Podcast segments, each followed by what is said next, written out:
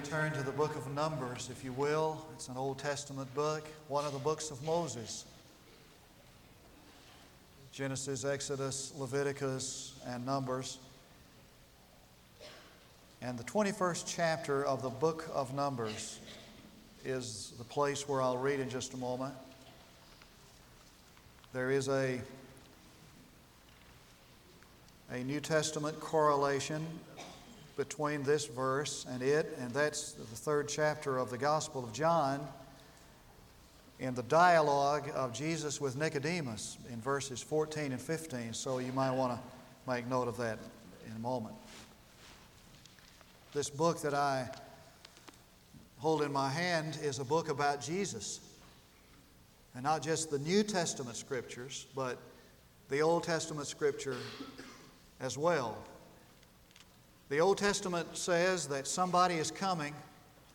The Gospels say that somebody has come. And the Revelation says somebody is coming again. And that somebody is Jesus because he's the hero of the book. He stands in the shadows of every chapter. So if you've read the Bible and you didn't find Jesus in every book, you need to go back and read it again because he is in every book. And you'll find the testimony of Jesus to Jesus in prophecy and type and foreshadowing, in the sacrifices that the Jews brought in every book of the Bible. For Jesus himself said, Search these scriptures, the Old Testament, for in these you will find a witness of me. And I want you to turn now and look with me at a little picture of Jesus found in the book of Numbers, this Old Testament book, beginning in verse 5 of chapter 21. And the people spoke against God and Moses, Why have you brought us up out of Egypt to die in the wilderness? For, for there is no food and no water, and we loaf this miserable food. Sounds, there's such a paradox there. He just said we don't have any food or water, and then he said we loaf this food. That is to say, we don't have what we want. And the Lord sent fiery serpents among the people, and they bit the people, so that many people of Israel died. So the people came to Moses and said, We have sinned because we have spoken against the Lord and you. Intercede with the Lord that he may remove the serpents from us. And Moses interceded for the people. Then the Lord said to Moses, Make a fiery serpent and set it on a standard, and it shall come about that everyone who is bitten, when he looks at it, he shall live. And Moses made a bronze serpent and set it on a standard. And it came about that if a serpent bit any man, when he looked to the bronze serpent, he lived. And Jesus said, As Moses lifted up the serpent in the wilderness, even so must the Son of Man be lifted up, that whoever believes may in him have eternal life. Now, you know, of course, this is the story of the deliverance of Israel from bondage. They've been delivered from Egypt and they're headed to the promised land. And the tragic result of their unbelief is 40 years of wandering in the wilderness. And while they're wandering in the wilderness, there begin to be among these people this sinful rebellion. And that rebellion took three forms. First of all, they doubted God's promises. And they said, Why is it that God has brought us out into this wilderness to die? And they doubted the promise of God. As a matter of fact, they missed the whole promise. For God had not said anything about dying, He talked about living. He had not said anything about a wilderness, He had promised a promised land. And they doubted the promises of God. Let me, let me say something about what it means to doubt God, about what it means not to believe in Him. You see, unbelief or doubt is not a weakness. Some people say, I just wish I had a little more, I wish I had a little more faith, as though doubt was a weakness. Doubt is not a weakness, doubt is a wickedness. doubt is not a, an intellectual problem, doubt is a moral problem, and it does not spring from the mind, it springs from the heart. To doubt God is not just to trip up in a weak moment, it is to rebel against Him. For Jesus said, Be careful lest there be in any of you an evil heart of unbelief. They doubted the promises of God. And they disdained the provision of God. They said, We loathe, we hate this light bread. Now, this bread they were referring to was this manna that God had let down from heaven to feed their hunger in the wilderness. And the Holy Spirit wants us to understand that this manna, this bread from heaven in the wilderness, was a foreshadowing, a type of the Lord Jesus who would come one day. For Jesus said in John 6 that I am the bread that comes down from God. In contrast to the manna that lasted only one day, I am the bread that comes from the Father that brings eternal life. And they said, We loaf this light bread. That manna was round, which spoke of his perfection, and it was white, which spoke of his purity. He was without sin. It tasted like honey, which spoke of his sweetness. It was miraculous, which spoke of his deity.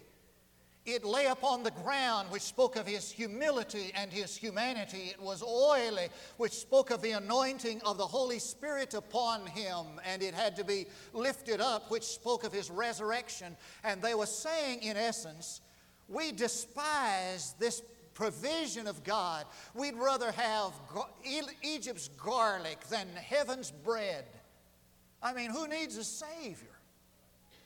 When you have science that can stretch back the horizons of space, the weak and the old might need a Savior, but we don't need this kind of provision. And they disdain the provision of God. And they despise the prophet of God and they, grum- they grumbled against Moses. The word in the Hebrew means the growl of the guttural sound of a dog that's angry. Usually, when a person gets mad at God, he gets mad at his preacher. You get out of step with God and you get out of step with your brother. When you're out of fellowship with the Father, you usually get out of fellowship with your brother. And so get right with God, Moses said. Love God, obey God, serve God, and you'll be able to see people, even unlovely people, in a different perspective. There was this sinful rebellion. And it brought about a sure retribution. And that retribution is found in verse 6. Let's read it again together. And the Lord sent fiery serpents among the people and they bit the people so that many people of Israel died. I need to say three things about that retribution. It was a fitting retribution. Now, because God punished sin or punishes sin, the reason why God punishes sin is because it's a just imperative. If God is just, he will punish sin, and that punishment is inescapable. It's inconceivable that it could be any, any other way. The fact that God will punish sin is as sure as night follows day. It is a fitting retribution. It couldn't be any other way. It is fitting that God would visit judgment upon sin. I know that some people don't like to think of God like that they, uh, to some people, God is this kind of a namby-pamby uh, creature with a long beard, you know, is kind of helpless. He kind of looks down upon man and he uh, says, naughty, naughty. But the Bible's picture of, of God is that He is a consuming fire. He is the thrice holy God of Israel. And because God is holy, he will not allow sin to go unpunished. If you believe that, you need to revisit Calvary and understand again what Calvary means. Calvary is the proof that God will not allow one sin to go unpunished. Paul says that the death of Christ reveals the righteousness of God. Now, I know that Calvary reveals what God thinks about man, that God loves man. And His love is so great that He would give His Son to the world as a substitute. But the cross is not only a revelation of God's love for the sinner, the cross is the revelation of God's hatred for sin, and He will not allow one half of one sin to go unpunished. It is a fitting retribution. It is a fiery retribution. There's suffering here. Josephus, the Jewish historian, tried to, tried to paint a picture of the of the uh, suffering of these who were bitten by this serpent in the wilderness. he said their bodies swelled and their temples throbbed, and every sinew of their nerves became like a fire flashing throughout their system. There was suffering. Now, if God punishes sin as a just imperative for sin, man suffers when he sins as the natural consequence of it, so that suffering follows sin as surely as night follows day. And we need to take that in consideration. When Jesus walked on this earth and he invited people to follow him, to become his disciples, he, he, he warned them. He said, Now, before you follow me, you need to count the cost of following me. No man sits down without no man builds a tower without first sitting down and counting the cost of what it's going to cost him to build it.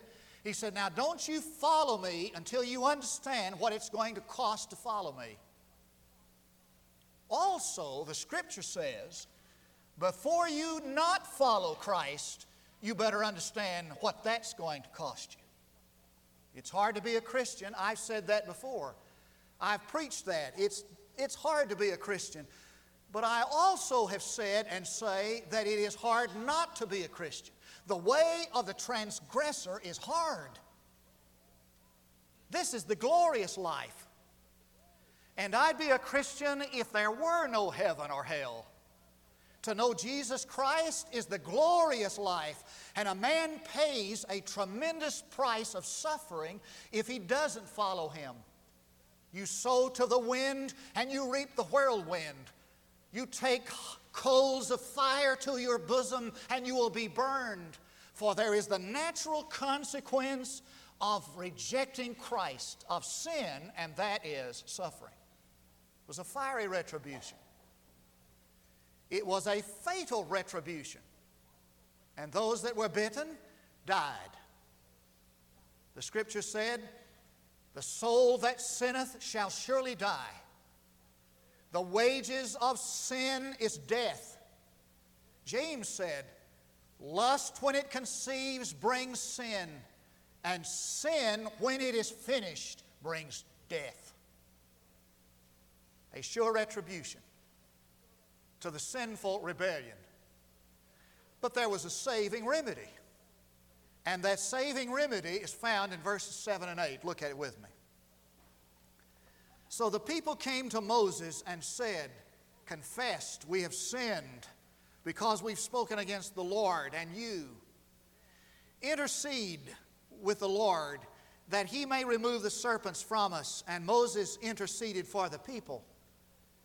Then the Lord said to Moses, Make a fiery serpent and set it on a standard, and it shall come about that everyone who is bitten, when he looks at it, he shall live three things about the saving remedy.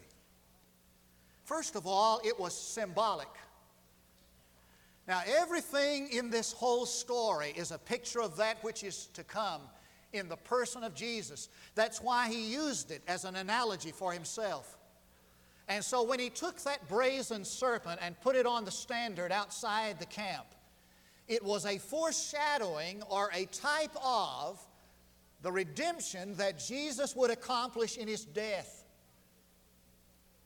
Now, what does it symbolize? The serpent is a symbol of sin. You can't say the word sin without the hiss of the serpent. in ancient times, brass was the symbol of judgment. So the brazen serpent was God's judgment upon sin. And Jesus said, This is what it means. When I come to die for the sin of the world, God judges that sin in me. And God takes our sin and places it on Jesus and judges it in Him. Now, watch carefully. If God is a God of justice, whenever a man sins, God will punish that sin. It's inconceivable that it could be otherwise. So that if a man sins, either the sinner will suffer that punishment or the substitute will suffer that punishment. Either the sinner or the sin bearer. And God made this marvelous provision he gave us a sin bearer, a substitute, and He took our sin and His judgment upon it and judged our sin in His Son.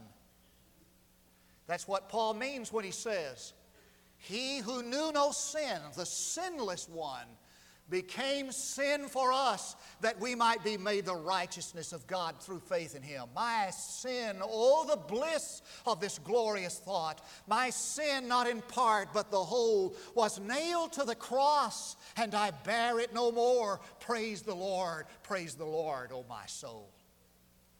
And so, because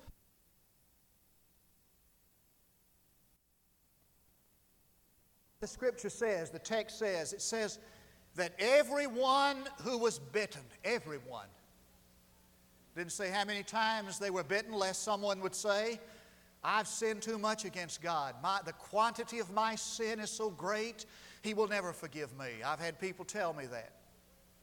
Doesn't say where they were bitten, lest someone says, My sin is so great, I've committed such a sin that God could not forgive me for that sin.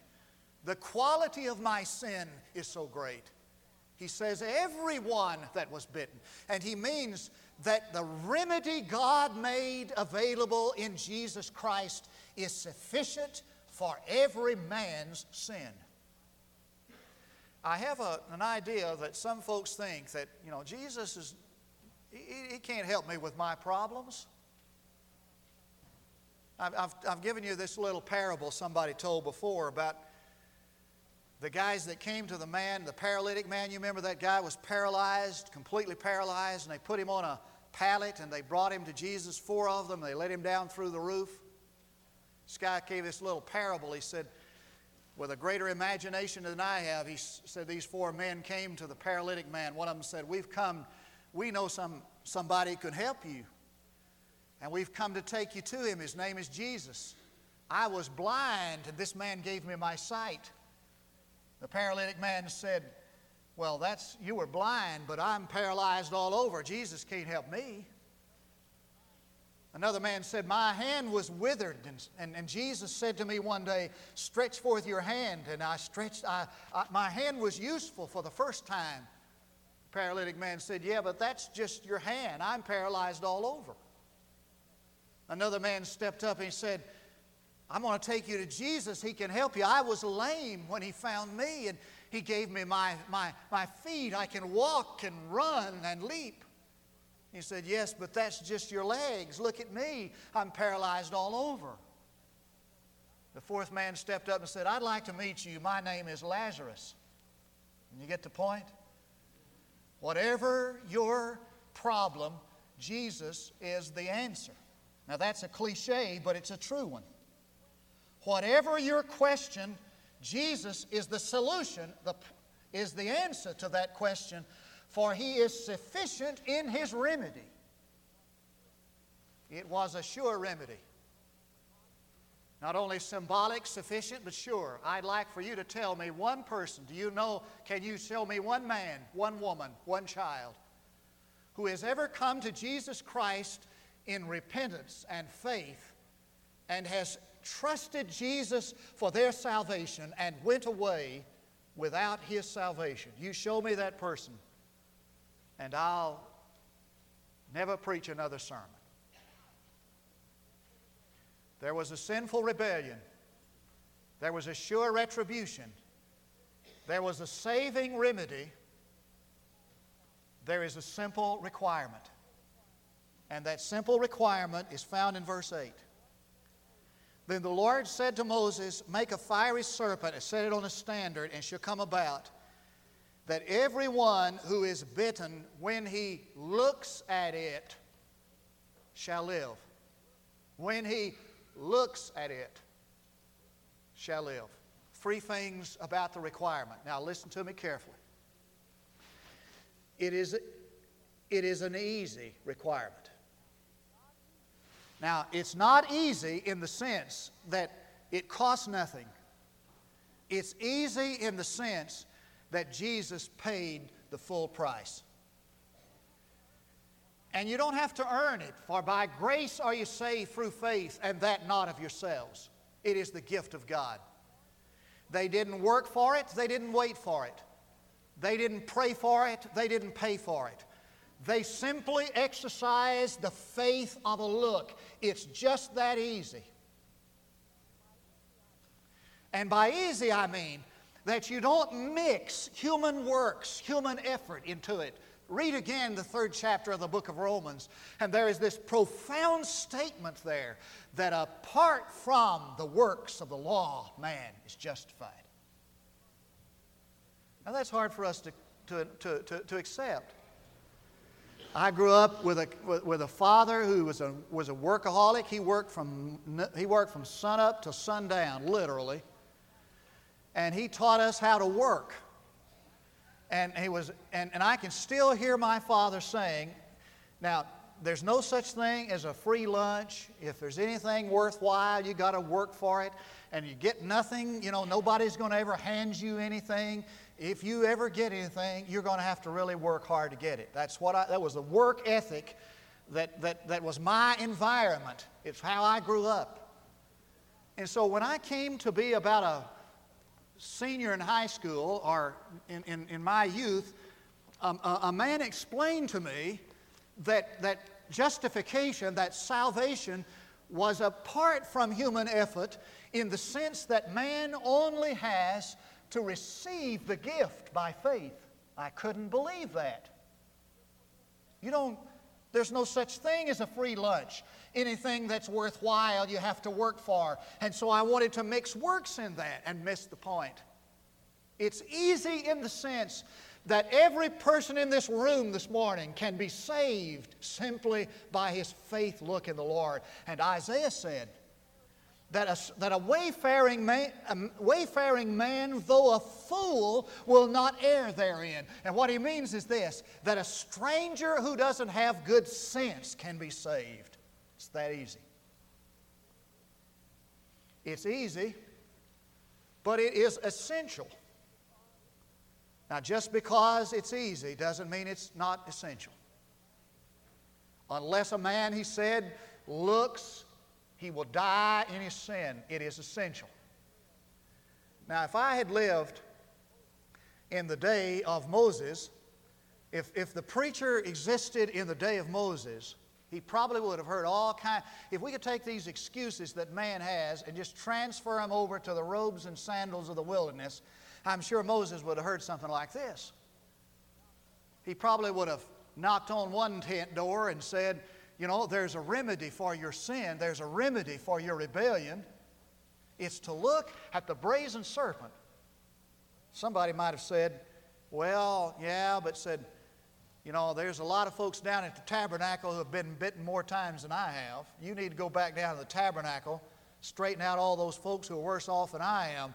Then I'll, then I'll, uh, you know, I'm not going to go down to the tabernacle and associate with all those people who are bitten worse than me. And down the street was a neighbor, probably, who had a, you know, these, these serpents would attach themselves to the arms, to the, to the bodies of those folks and just hang on. There's probably somebody in the house down there would say, Well, yeah, I, have heard about that remedy, but I think I can. I think I can, I, I, can, I can get rid of this thing myself. I'm going to reform. I'm going to turn over a new leaf as soon as I get rid of this snake. I'm not going to ever go near one again. I promise. I'm going to turn over a new leaf. The only problem is that when that venom got into the bloodstream, it was diffused throughout the whole body. And sin is an infection diffused throughout the fallen nature, and reformation cannot cure it. And there's probably somebody up the street who probably might say something as ridiculous as this. Yeah, I'd like to be cured, but you know, I kind of hate to give up my snake. I've kind of gotten attached to it, no pun intended. I've kind of gotten attached to the snake, and I hate to give it up. You know, uh, it's kind of like a person going to the doctor, and the doctor says, You have a malignant tumor, and we want to perform surgery. And, and the person said, Yeah, I'd kind of like to have surgery and get that tumor out, but you know, I kind of hate to give up my cancer.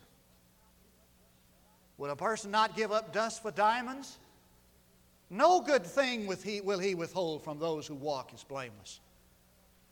And then there might be someone who told me, like after a service I preached in a little town called Gresham, Oregon, there are many ways to be cured, and your way is one way, and my way is another way. And so I'll just, you know, there are other ways in order, there are other ways to be, to be cured, to be healed, to be saved. Your way and my way. Let me tell you something. Jesus is not just a remedy, He's not even the best remedy. He's the only remedy for man's sin. No man comes to the Father, He said, but by me. Listen carefully. If you've not come in faith to Jesus Christ, I don't care how many times you've been baptized or how many churches you're a member of, if you've never come to God through faith in Jesus, you've never made it to God. It is an essential remedy. One last thought it is an elective remedy. Now, nobody was drug out of the tent, kicking and screaming, drug out to outside the camp to the tent, to the uh, serpent on the pole. Nobody was held up with his face toward the, the brazen serpent and his eyelids pried open so he could see. Nobody was, nobody was done that way. The remedy was on the basis of man's choice.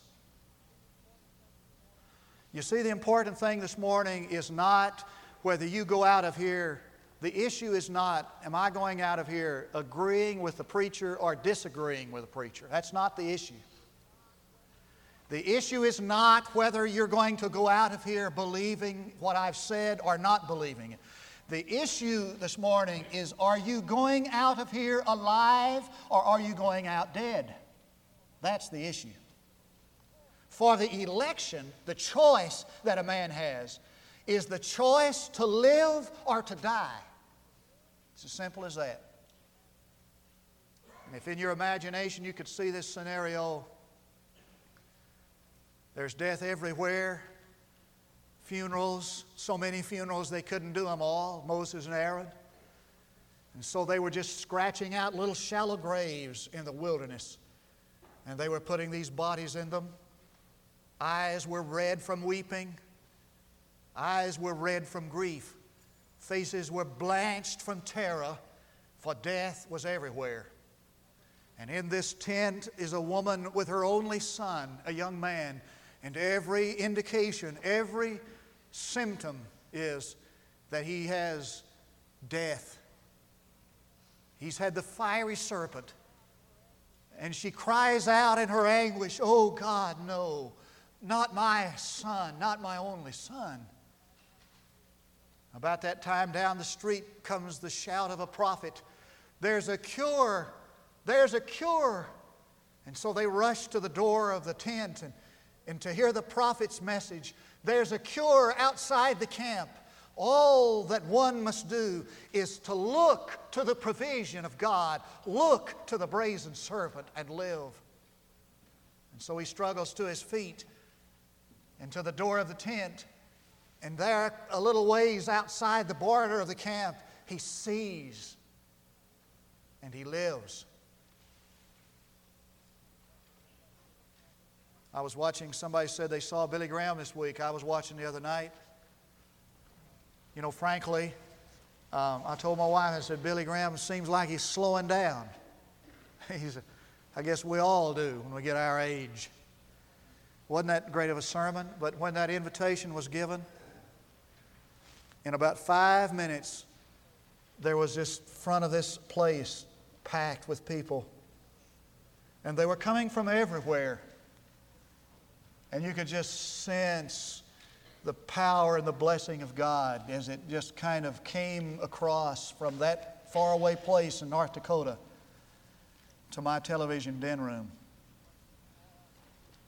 And what you saw as people came out of every place, oh, young and old, is the freedom to choose life.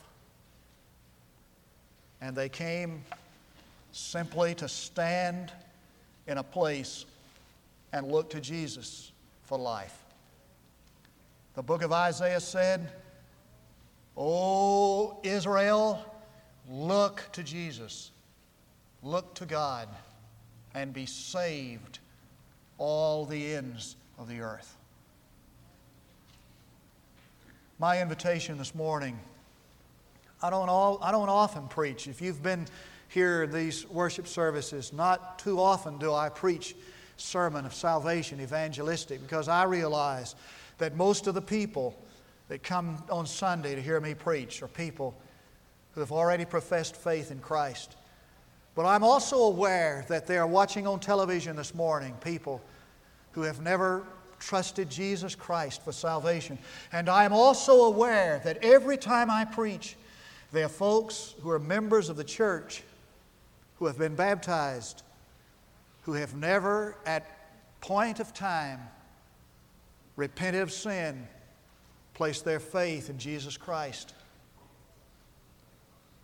And we have a church membership roll full of people, every church does, of people who have been baptized, joined the church, but have never trusted Jesus Christ for salvation. I want you to do that this morning.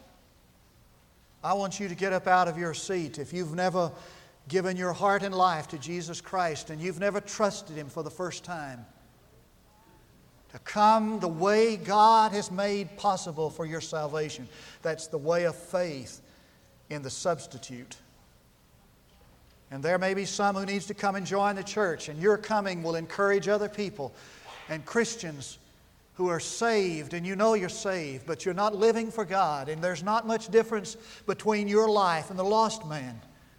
And you need to get right with God and get right with one another. And so your coming this morning is going to be an encouragement to lost people. And we're going to pray that there'll not be one, not be one, who will go away choosing death. Would you join me in prayer? Father, I thank you that when we sin against you in rebellion and we disdain your provision, and by our action we despise you, you made a remedy, a saving remedy. And that remedy was the person of your Son, and on him you laid the iniquity of all of us and judged it in Calvary. And so I pray this morning that just as we are, just as we are sinners, that we'll come today to lay our sin upon the substitute in faith and receive His free gift. And I pray that if there's fear, there's doubt, you'll take it away. And that every stronghold of unbelief will be torn down and taken away. And that the unbelieving will turn to look to Jesus and live. And I pray for Christians to get right with Thee today and for church members to place their life in fellowship with a local congregation. I pray, Father, that you'll get glory from this invitation and victory from it. Because I ask in Jesus' name and for His sake. Now, in a spirit of prayer, I invite you to stand. And if God has spoken to your heart, if God tugs at your heart, if there is this voice inside of you saying, It's time for you to come, I invite you to step out and come right quickly while the choir sings. You come.